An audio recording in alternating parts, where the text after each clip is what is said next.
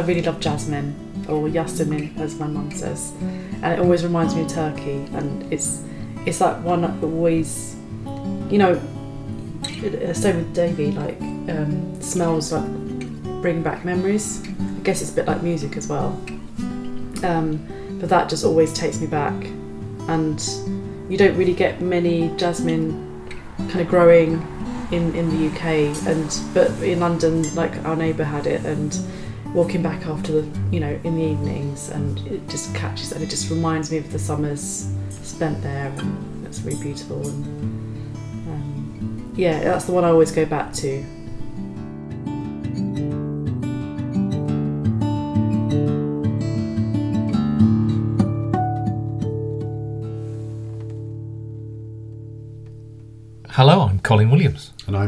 Rowlands. And welcome to Beneath the Stream, a podcast about the human experience in the non human world. Um, now, I've got a quote here from the novelist Tom Robbins. Um, and it said Louisiana in September was like an obscene phone call from nature. And uh, he goes on to talk about how it's a huge assault of the senses, and particularly the olfactory senses. And that's what I wanted to talk about today. Um, today's podcast is about um, scent and smell and how important that is to our uh, relationship with the non human world. So uh, I'll kick off straight away. And how, how important is it to you, scent and smell, to your experience? Do you know, and I was clutching at that as you were speaking, thinking, well, it is important. And so I was thinking, what am I, the smells that really work for me? But actually, that quote from Tom Robbins made me think of um, the first time I went to Sri Lanka, and it was my first trip outside of Europe, and how just the sheer power and variety of smells, the earthiness, the just the assault on the senses, and uh, that first night in that new country with smells in my nose. I couldn't sleep. And so it clearly is important, even though I don't acknowledge it most of the time. That experience was overwhelming. Mm. And, and my brain was busy clearly trying to work and process all of that extra information. So, yeah, it's important to me, but I don't always acknowledge it.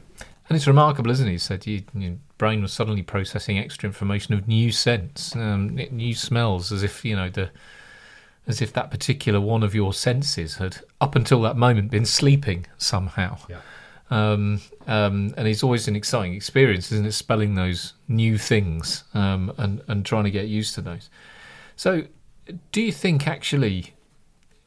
I, have this sort of theory that culturally, for for you and I at least, living where we do in the world and living in this generation, we aren't really taught to develop our sense of smell. Um, it has no we're not we're not told or taught that it has a um, a particular function to mm-hmm. play, does it? Um, unless it's kind of, oh, smell this. This this smells really nice, or or smell something because food smells nice or something. Other, other than that, we're not really taught to use it. What's your? What's, is, is that fair to say? No, I agree. And I was going to think about my partner Gina, who has an acute sense of smell and spent most of her childhood in South America and Guyana, out in the outdoors sort of barefoot playing with other kids. And, and I'm really aware when I'm with her that she is tuned in to the smells of things much more than I am. So whether it's a upbringing thing whether it's an environment that I was you know in a more urban environment so or, or living in a country where smells weren't so impactful. I don't think I am but I quite like it when my senses wake up and smell comes to the fore. So it's my strongest sense my nose, I am a nose, and beyond ears and eyes, um, and back because I went blind as a, as a uh, in my left eye as a child, and my nose p- kicked in. Um, so for me, then my nose is my is my greatest guide of all my senses. And and I, and and often we often end up can we often compare ourselves to animals on this program, don't we? We often we, we often mm-hmm. kind of we we talk about how what what dull creatures we are, really, what blunt animals we are compared to um, some some of the remarkable non-human inhabitants of this planet. Um, but uh, in Nature magazine in March 2014, some there, there, was a report on some work that had been done, um, um, on the human sense of smell, and and I think the person leading that sort of said in that article, it's remarkable that a lot of this work hadn't been done before. We'd kind of taken the human sense of smell for granted. Um, but uh, there was an estimate out of that piece of work and, and, and sort of expanded on in this article that the human nose can detect one trillion different odours. Is that right? And so that was really about its Ah. its uh, the sort of physiological capabilities of our of our noses. Often as humans, we have trouble separating out those smells, and so our our scent experience of the world is often um, taken in concert. It, it, it's a it's a total experience of all those smells um, linked together, rather than it, it, it's the classic thing of saying the smell of a forest, or the smell of a beach, or it's the smell of a windy moorland. Um, we take that as a smell, whereas, of course, in reality, that, that that's made up of millions of smells, uh, different odors, all coming together to create that that sense of what a place is. So, what's your sense of smell like? Do you think it's I, do you know? I've, I've I've no idea um, because course, because yeah, that and that's yeah. what we're talking about. I don't even know what my sense of smell is like. I know this that some of the scents and smells that suddenly, you know, get my imagination and my heart racing, and uh, and and you talk about sort of new smells. I think the first the first time I walked into um, uh, a Moroccan market, a Moroccan souk, suddenly there's this. Suddenly you're you're around the world in uh, the, a flash yeah? um, because of all the spices that you're smelling, the different smells of cooking food, um, even even the wood that things are crafted from smell differently in, in those in in those less familiar places. And so you you take all those things in and think, oh, this is this is remarkable. Um, but actually, our ability, our potentially our ability to separate out those things and and, and understand and and sort of delineate the components of, of what a place smells like are, are perhaps uh, a little difficult for us to do. And that's what I was picking up on actually as you were talking because I was thinking I'm I'm sure that my synaptic links are very weak when it comes to that because eventually I can work out what a smell is, but it, I can see my mind casting around for what what is that? I recognise that. Mm. Whereas I don't know auditory, you know, it's something I've got an affinity with. So sounds I'm- pretty good, particularly wild sounds, but um, but smells, yeah.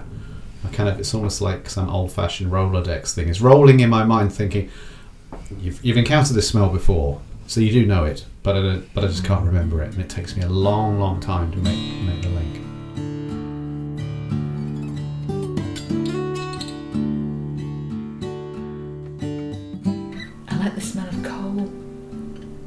Is that really weird? I really like the smell of coal because we used to have a coal fire, and my best friend and I used to cut them open and pretend that there were diamonds in the middle of them, and then we used to smell them.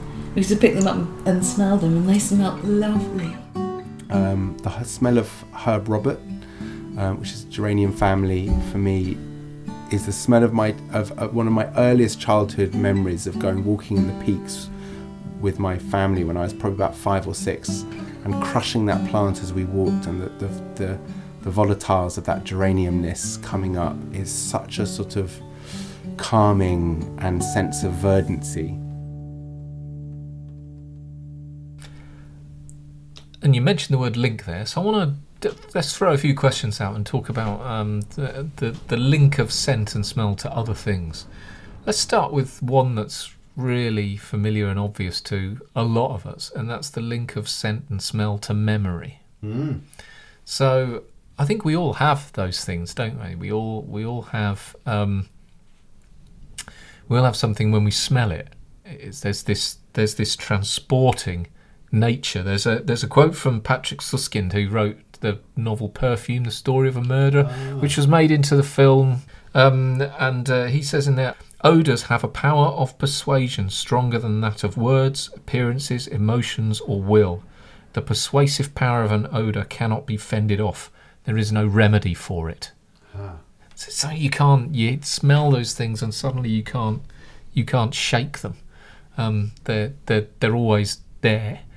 Um, do you have any of those scents which uh, which trigger memories for you? I, I think there's a couple actually. It's funny because we're we're recording this in springtime in England, and um, so the day before we recorded this podcast, I was walking in the in the fens nearby the marshes, the swamps, and and there's a smell that came out of the swamp, and it's sort of it's a mixture of freshwater mint and um, Ulmaria meadow sweet and for, Filipendula, and and it kind of that thing just took me back to the first time I ever went into a place like that. You know, it's sort of 15, 16 or whatever, and being I'm just aware that this smelled unlike anything else. And the other one I, which I think I've picked up on the sound before, which is the scent of being in a pine forest, takes me back to being a young child and. Yeah, we had, some pine trees up the road from the house, but I was I was a very kind of it's a very urban environment on the edge of countryside. But those pine trees somehow in my imagination had a link to something more wild. Mm. The sound of the wind in those pines, and you imagine this clump of three or four Scots pines just between houses, really, a little patch of ground nobody did anything with or alleyway. Um, but the smell of those pines, I used to go and stand under the pine tree. It sounds weird now talking about, but actually it makes a it makes a lot of sense. But we're all weird kids, really. But I stood under the trees and so every time I smell pines, it symbolises wild places, freedom, tranquility. It's if I had to bottle something, you know, make Mm. it a an essence I would carry around and, and pop the cork on the thing and sniff it and say, "Oh, let's come back there." That might be it. It might be that. And the great the great novelist uh, Adam Thorpe, and in his in his um, non-fiction book on Silbury Hill, he talks about he talks about uh, the smell of pine. Oh, um, really? in there, he talks about he describes it as a spikenard perfume. It's some, this Ah, thing yeah. that is sharp um, in in the back of your in the back of your sense of smell. And he very much um, associates that with a sense of freedom because he talks about smelling those things when he was allowed out of school um, and and able to cycle up um, all, all over the Wiltshire Downs um, and to to smell these things um, was was very much associated with a sense of freedom. And I, and I and we all have those. And So I what, are have, you, what are yours? well, it's it's funny. It's maybe not a natural scent, but something that brings a comfort. It's the smell of coal. Um, Oh, really? And, and quite rightly, the world is t- turning away from its reliance on fossil fuels. But the smell of coal, for me, ha- carries with it certain connotations and memories of my childhood, and a sense of comfort and security. That it's difficult to capture in words, Hmm. but when you smell it, suddenly it's it's encapsulated. And so, the linear nature of thought and words means that it's hard to express these things. The non-linear, the non- non-linear nature of scent and smell means it, it it's a bit like German compound words for which there are there there are no equivalent words in in the English language. It's the same. There there are no equivalent sentences and strings of words that can capture what a scent can um, And- in one moment. So that is interesting, isn't it? We don't have a language, or us as English people living in Southern England don't have a language that adequately can make all those links that we need to make with the smell. Because you mentioned a word to me yesterday about is it a Welsh word nostal- Yeah, Welsh nostalgia for a home that The Welsh word hiraeth? Yeah. yeah, and and in a way that I can't think of words like that that work for smell. No, no, and maybe they exist in other languages, which we're which we're not aware of, and it would be really fascinating to, to, to find some of those things out. And so this this idea of scent and memory is is very strong, and um, in fact, you and I were were out walking today near the coast um, amongst reed beds and uh, and and woodland as well, and we were we were remembering some walks that we'd done in central Spain where the smell of cistus or the smell of wild thyme um, was was on the air. Um, but obviously, there's so many other things, and even the rocks um, in that place where we were walking were had a scent. It's the scent of the sun, or they were releasing something in early evening, which which gave the whole world a, a scent, or that little bit of the world we were in gave gave it a, a unique smell. And so I, I think the obviously scents are, very linked to, to memory. Yeah, and it was interesting because as you were talking, and I was thinking, I was casting my mind around really and thinking, so is because- those herby, cistus, wild thyme scents of Mediterranean countries or hot climates, it's kind of the go-to. I was straight there with you with that, and then thinking, well, do we have the same experience of scent in cold climates? You know, do we? I, I, I know I did because I suddenly Mm. thought of something. Mm. That's almost leading question, wasn't it? Really, in my own answer, Yeah. but um, but I was thinking about being on the tops of the Cairngorm Mountains in Scotland, and there's something growing there. It's it's just little deer grasses and, and mosses and these barren vegetation. It's like being on Greenland, really. That that, Mm. that ecotype, and um, but it's pungent, Mm. and and yet it's that you know that sort of Arctic smell. I guess I've smelt things like that up in northern Finland. So, but maybe you have to be a little more tuned in and focus a bit more. I don't know. It's not going to hitting you over the head with a hammer. Well, and I guess you only you only have to think about the scent of snow, because it does have a scent. Does it? It- It does as as you walk as you walk through that snowy landscape. There's a kind of it's the same smell you pick up when you smell ice. I suppose for me, ice has a has a has a wow. a a really mild scent, and you can. I think if you were put down inside, you know, blindfolded in a in a sort of snowy place, you could probably get there. That's interesting. I um, I with, with with that. Test that out. Yeah. Um, so, so I think, uh, yeah, huge, hugely linked to to memory and and, and to place, obviously. Um, ne- next link, then. What about its link? Smells linked to taste, because we all know that when we've, you know, got a cold or we're congested, um, we can't really taste anything. We can't even taste anything that we're eating, and and you have to take a very conscious breath just to get that little bit of taste and to get some some pleasure and experience uh, of that. Get, en- enhancing the moisture, I guess, in some way. Yeah, in- yeah. in the Don't know what the physics of it are, but it's system. essential, clearly. Yeah. Um, that is interesting. I, I, I was the weird. I had the weirdest example come to mind as you were talking then, which was um, way back when, when I was a more dissolute young man.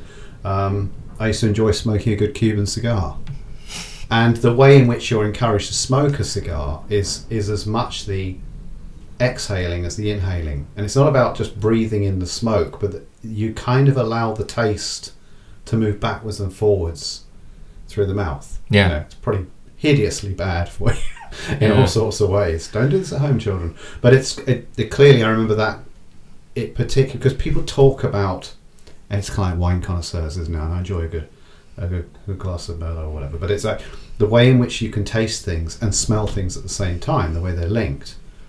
You have to work at. You know, you have to.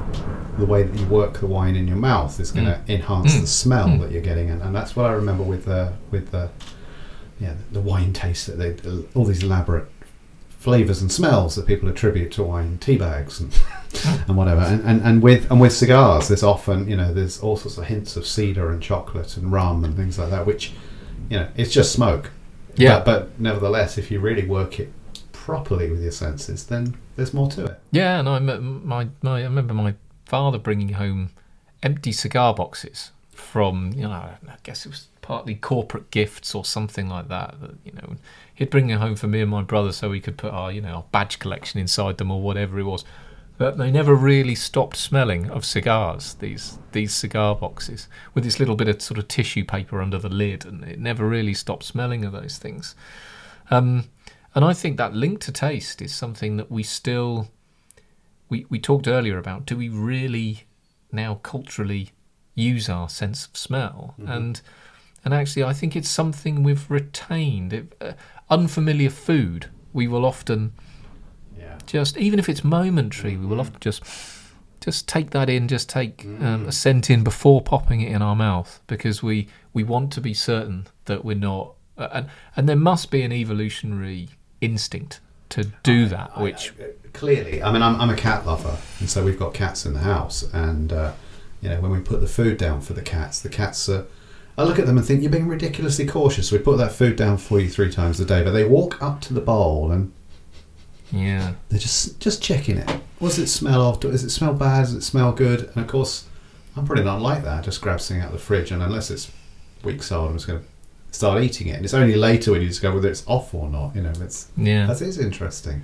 Well, and, we we uh, so preparing for this, I was reading that our, our olfactory system is directly linked to our limbic system. So you know, the place where memory and mood and emotion lives in inside our physiology is our sense of smell is directly linked to to those things. Um, And there's a lovely quote here from um, Fern Schumer Chapman. Um, and she said, Smells, I think, may be the last thing on earth to die. And so there's an, uh, Wow. there's an eternal nature to. I mean, you could get quite meta about that. You know, Mhm. if there was no human here to smell the pine tree, would Does it still smell? Um, but uh, it, it uh, there's something eternal about smells uh, and and scents um, that it's very hard for us to to destroy. Although indeed, and you know, we we we often like to reference on this podcast that we want to keep up awareness that our planet is in i is in trouble. Yeah. And there's obviously a lot of environmental factors affecting our pollinators uh, at the moment, and one of those is the is the science behind the our our flowers that used to smell have stopped smelling so strongly, Mm. Um, and uh, so you know pollinators are finding it harder to to use them, and so I think those, despite the fact that they are e- eternal potentially, um, it, it's uh, it's something that we can still we still end up impacting, Mm. or, and or on top of that, our ability to detect these things becomes weakened over time. That's interesting, isn't it? Mm. But I guess, I guess, um, well, we still can tune ourselves in, can't we? To, even if those smells are weaker than they were before.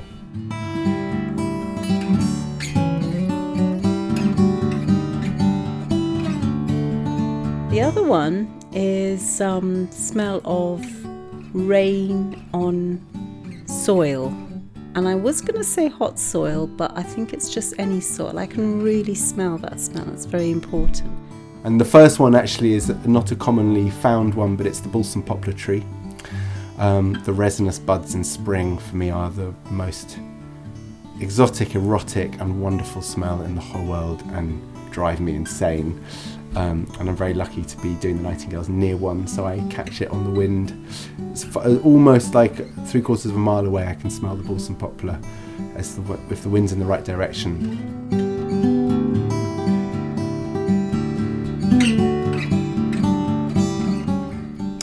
And that's what I was going to ask you. You you you you spend a lot of time thinking about how we interact with the non-human world, and indeed, uh, a lot of your life and career has been about introducing other people to that and, and helping them understand that. So, having established all those things, what scent is linked to, that that we're really not culturally sensitive to some of these things uh, potentially. Um, it. How do you think we can begin to retrain ourselves and, and regain that that importance and and really begin to see it as a sense as important as hearing and sight in our experience of the non-human. So that is interesting because you're right. For years, I led groups of people out into wild places to reconnect with nature or look for particular things, and and very often pointing out the smells to them was the least productive thing to do because people generally the sense of smell is very weak, and some people it's more exaggerated than others. Clearly, you can have the same thing with hearing. You point out a bird call or the sound of a wolf howling in the distance or whatever, and some people can hear it, some can't, depending on their acuity. But smell was always one where you thought at least 50% of the people here are not going to pick up on this smell. For me, the problem with those group activities was you, you don't. One, I was going to say they, but it may be I. You don't have the opportunity to quieten the mind. So, and, and I'm often guilty of this too much processing going on, too much rationalizing, too much scrutinizing things. And for me, when you when you actually stop the chatter in the mind, quite meditative really, but but instead of just using nature as a place to blank out things, you actually become one with nature. So you're actually more attuned to things rather than dulling the senses. Um, so that that for me is is a way that I'm really interested in showing people more of that Mm. and and it's sort of uh, it's hard to find the language around it, but it's you know it's a oneness. It's a sort of uh, it's less it's, it's a non-duality. You know, instead of thinking of yourself as outside of nature, you put yourself inside of nature. Uh, there's a, there's a an author and wilderness tracker with the glorious name of Tamarack Song, Mm.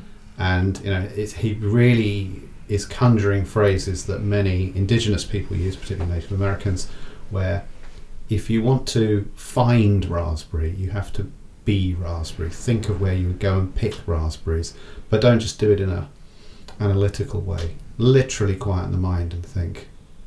Imagine being a raspberry and where you would grow, what you would taste like, what you would smell like, and then you you're, you're linking through to some sort of primal part of the brain where where you don't have to process that information. It just flows between you and the place. Does that make sense? It's Yeah. kind of yeah. It, ma- it makes perfect sense. Mhm. And uh, there's a lovely quote here from a writer that you and I admire, a guy called Aldo Leopold, um, and in his Sand County Almanac, Almanac from the July chapter in, in that book, he talks about the birds singing and him taking his dog out for a walk. And he said, We sally forth, the dog and I.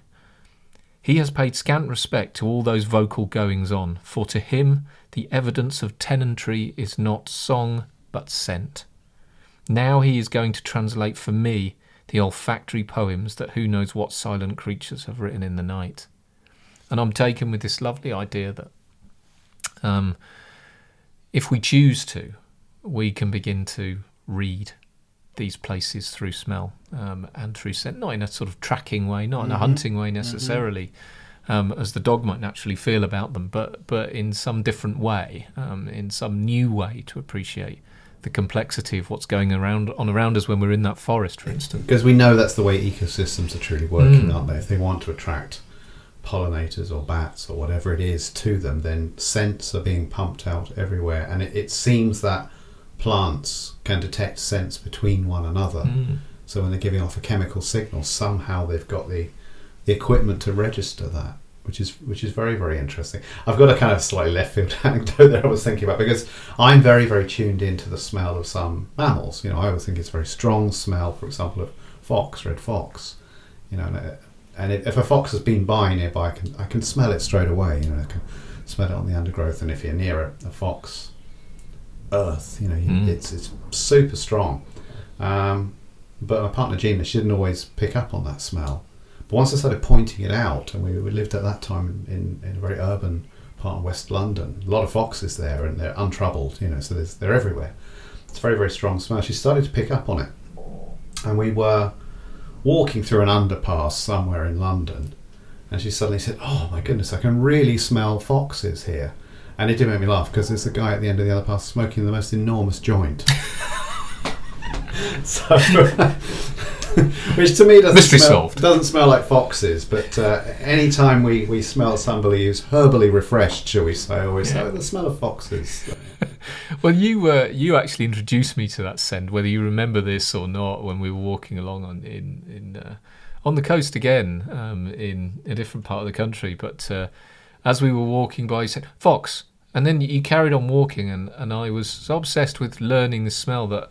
I remember I was walking backward and forward Oh, across the, the same the same that, piece of yeah. track over and until I until I got it. But actually, what's it? What was interesting about that lesson is is that scent doesn't work in a way that it, it doesn't work in a linear doesn't stay doesn't stay Yes. still. It was as if as if i stepped back three steps i would smell it again. And that that's not how it works. Yeah. it's about the it's about how smell interacts with everything around you and it's always going to move on. It's always going to you, you almost have to catch it by chance. Um you, you can never sort of do it and i'm i'm right i'm going to go to this spot because Yeah, i no. because i'm going to smell that smell We, we don't have the equipment to do that. I No. don't think. Well, that, maybe we do, and maybe we're being disservice to indigenous people or people from other cultures who Mm. absolutely do have an ability to go unerringly straight to where Yeah. the source of Yeah. that smell is. Whereas, as you say, you, you kind of wander past and smell it on the wind, yeah but then it's gone. and and I had to, and I think again a, an experience that was really key for me was um, my first real experience of seeing a bear, um, who ha- bears have terrifically poor eyesight, but where, whereas a dog's sense of smell is 100 times or so greater than ours, uh, a bear's is 2,100 times Yeah. more sensitive than ours. And there was a moment where we were watching this bear, largely untroubled, um, and it, it it it possibly knew we were there, but wasn't showing any signs of that. Um, but as we were watching it, there was a moment, and it and it turned its head and looked straight towards us Hmm. over over a distance which it because of its poor eyesight it wouldn't have really been able to see us clearly um, but it but it completely locked onto us it stared straight down straight through my binoculars into my eyes Right. and through my soul.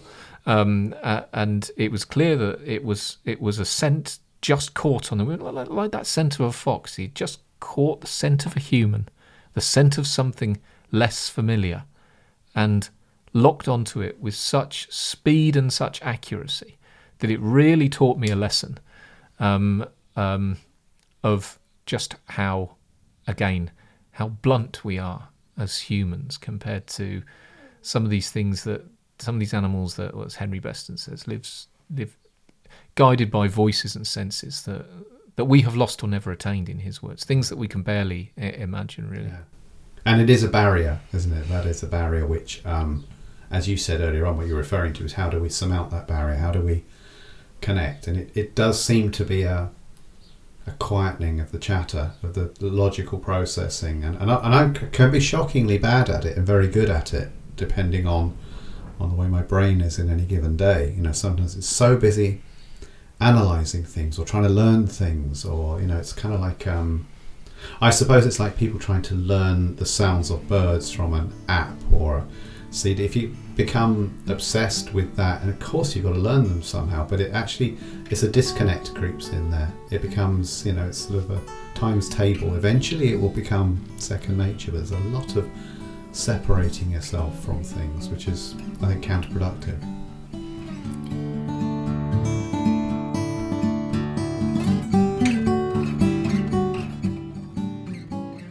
Smell of snakes. I thought this was, I've always said this, I can smell snakes and they smell slightly musky or musty actually. And um, I didn't know if that was a thing. And then recently I looked it up do snakes smell? And hey presto, up it popped. Yes, they smell mus- musty. I really like the smell of ivy when it's when the flowers are coming out when it's starting to bud.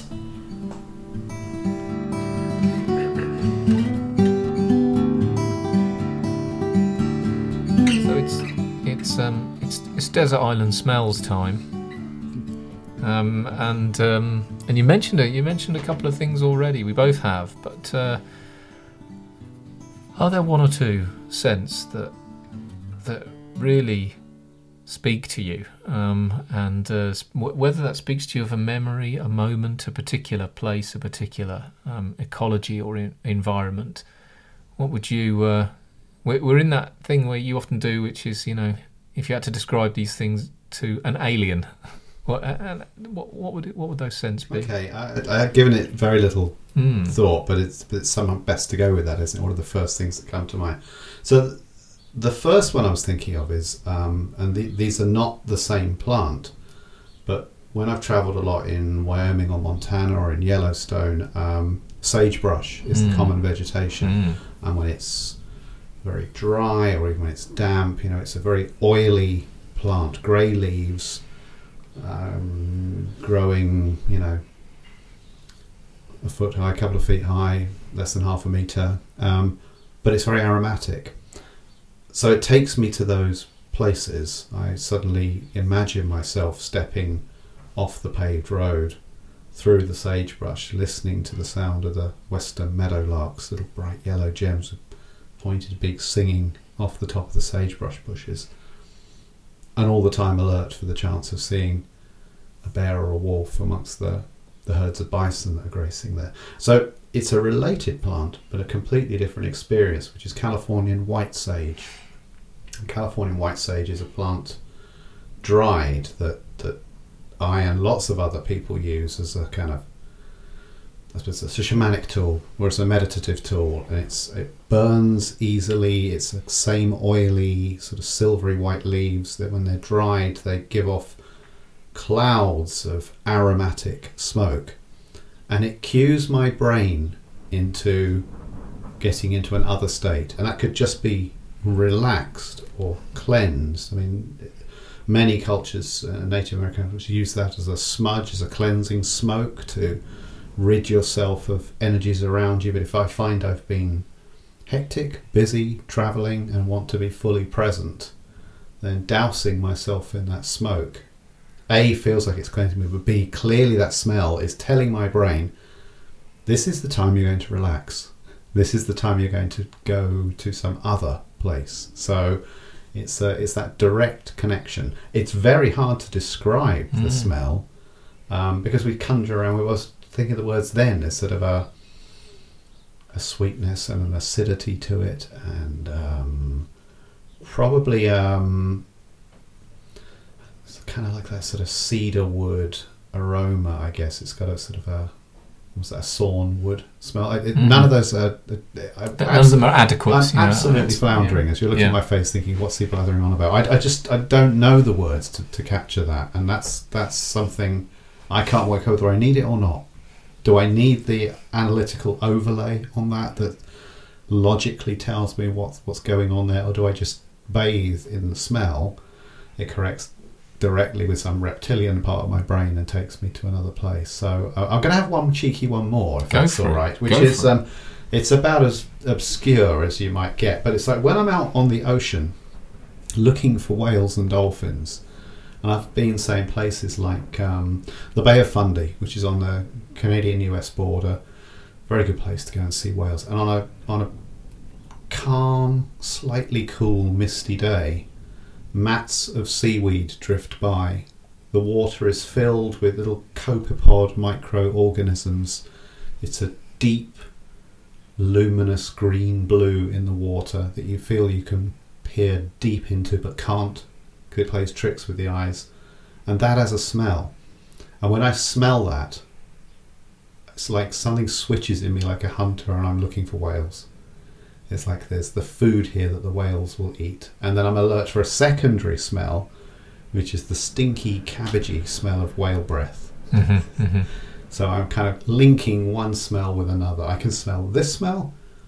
I wonder if it's got the second smell here, and in which case then I'm going to be listening out for the the whoosh, the exhalation of breath, or I'm going to be tuned in for some silvery, sleek black back arcing through the water and a little fin on the top. What about you? I think, as, and I think I sense if I gave you open, open sort of free range with my question, that you could go on and on and on, and Well, that smell of a one one, one thing would lead to another. And it was you were talking about pine earlier. It made me think, well, pine for whatever reasons is is sort of quite universal, isn't it? You know, it's the reason why little car air fresheners are cut into the shape of a pine tree for whatever for whatever forgotten that, reason. yeah. We we kind of we kind of we kind of alight upon that, and it's something. It's a smell that's really important to me, especially in North, sort of sandy North Norfolk, where I'm where I'm from. Um, the idea of walking through those sort of gnarled Scots pines and smelling that is really important to me. But because we've talked about pine already, I'm going to just put that one aside and say that you know a lot of people like that, so we'll you know we'll we'll we'll, we'll move on.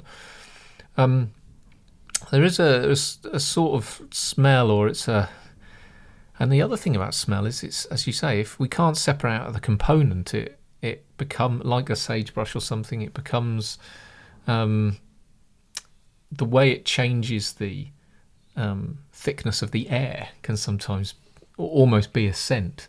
And something from sort of travelling um, around, and especially travelling with my, my wife, is is uh, coming across um, uh, bougainvillea in in sort of tropical, subtropical parts of the world, and uh, obviously has a few colonial connotations, uh, bougainvillea. But when when you come across it in profusion, these huge, great cascades and waterfalls of flowers, it creates these big sort of cages of vegetation that have a very particular smell. And actually, when you're in the heat of an unfamiliar city and everything's exciting, um, and you come across these great big, you know, rows and almost streets of, of this flower cascading down, um, and uh, you walk close to it, and everything seems to slightly change, and so things become a little bit cooler. You're you're blessed by the the the slight coolness that the that it seems to radiate, and with that comes, as I say, a subtle change in in the sort of texture of the air around you, and there's a little natural scent there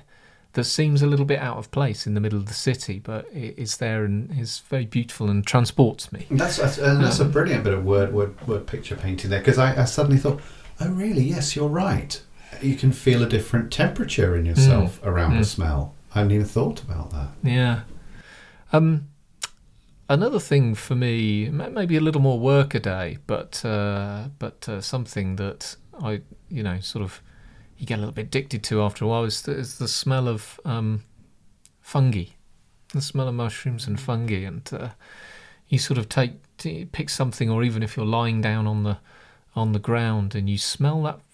It's it's a particular scent or it's a particular family of scents that's a little bit different um, from other things, and I think to smell the gills um, of of uh, on the certainly on on on the on the gilled species of, of fungi to smell those things.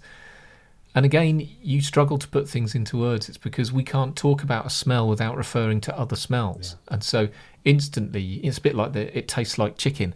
You you can't. Uh, you have to use another descriptor or another thing that smells a bit similar to try and get close to it.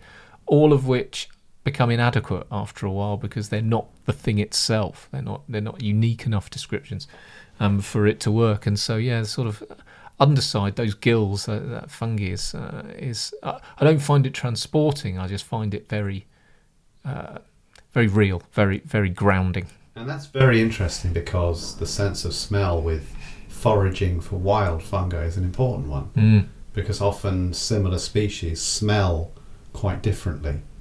You know, so some of the, the amanita mushrooms, which can look superficially similar to field mushroom, um, you have to smell them because they have a you know, sort of bitter almonds smell to Mm. them, uh, as opposed to a mushroom smell, which is what the book says. It smells of mushrooms Yeah. um, but some of them don't, Mm. and it's important to to check as well as cutting it. You have to check some of the smells Mm. I'd forgotten about. Yeah, and I, and I um, and, and certainly my my wife loves the smell of being near orange trees, Oh, that's lovely, isn't it? and yeah, that's sort Orange of blossom. and or neroli. It's sm- smelling the oil is is just hedonist. It is is Yeah. pure hedonism, isn't it? Mhm. And uh, and we often do that, you know, especially in the depths of winter, where actually in in in Britain.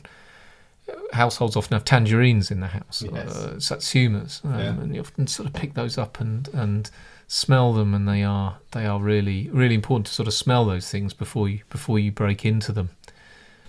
It did make me think. Actually, I'm quite addicted to a particular smell. It's like a Let's hear it. it's a kind of compulsion, isn't it? It's kind of I can't stop myself, and uh, so if I'm walking along a row of gardens or a street or something, and I come across a rosemary bush, Mm, I have to run my hand through because it's also very tactile. The way It that is. the, the individual leaves of rosemary run through your your palm and your fingers, and then what's left behind is that incredible aroma.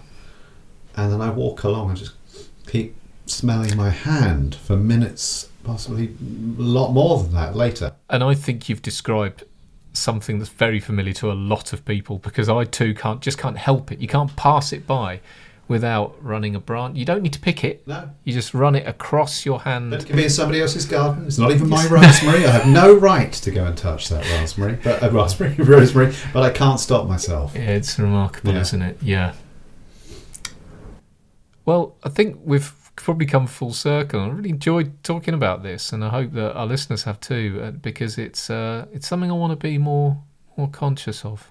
Yeah. Yeah, and I, I, I kind of, uh, I hope, I kind of know that everybody listening will be listening to us wittering on, but also thinking about those smells that work for them or have memories attached, or how can you tune in a little bit more? And I think it is a, it's a powerful connection with the non-human, and you know, it's getting us back to our animal senses. It's getting us back to something which is the barrier between us and the rest of the earth. You know, we are part of that, not separate to it in almost every meaningful way.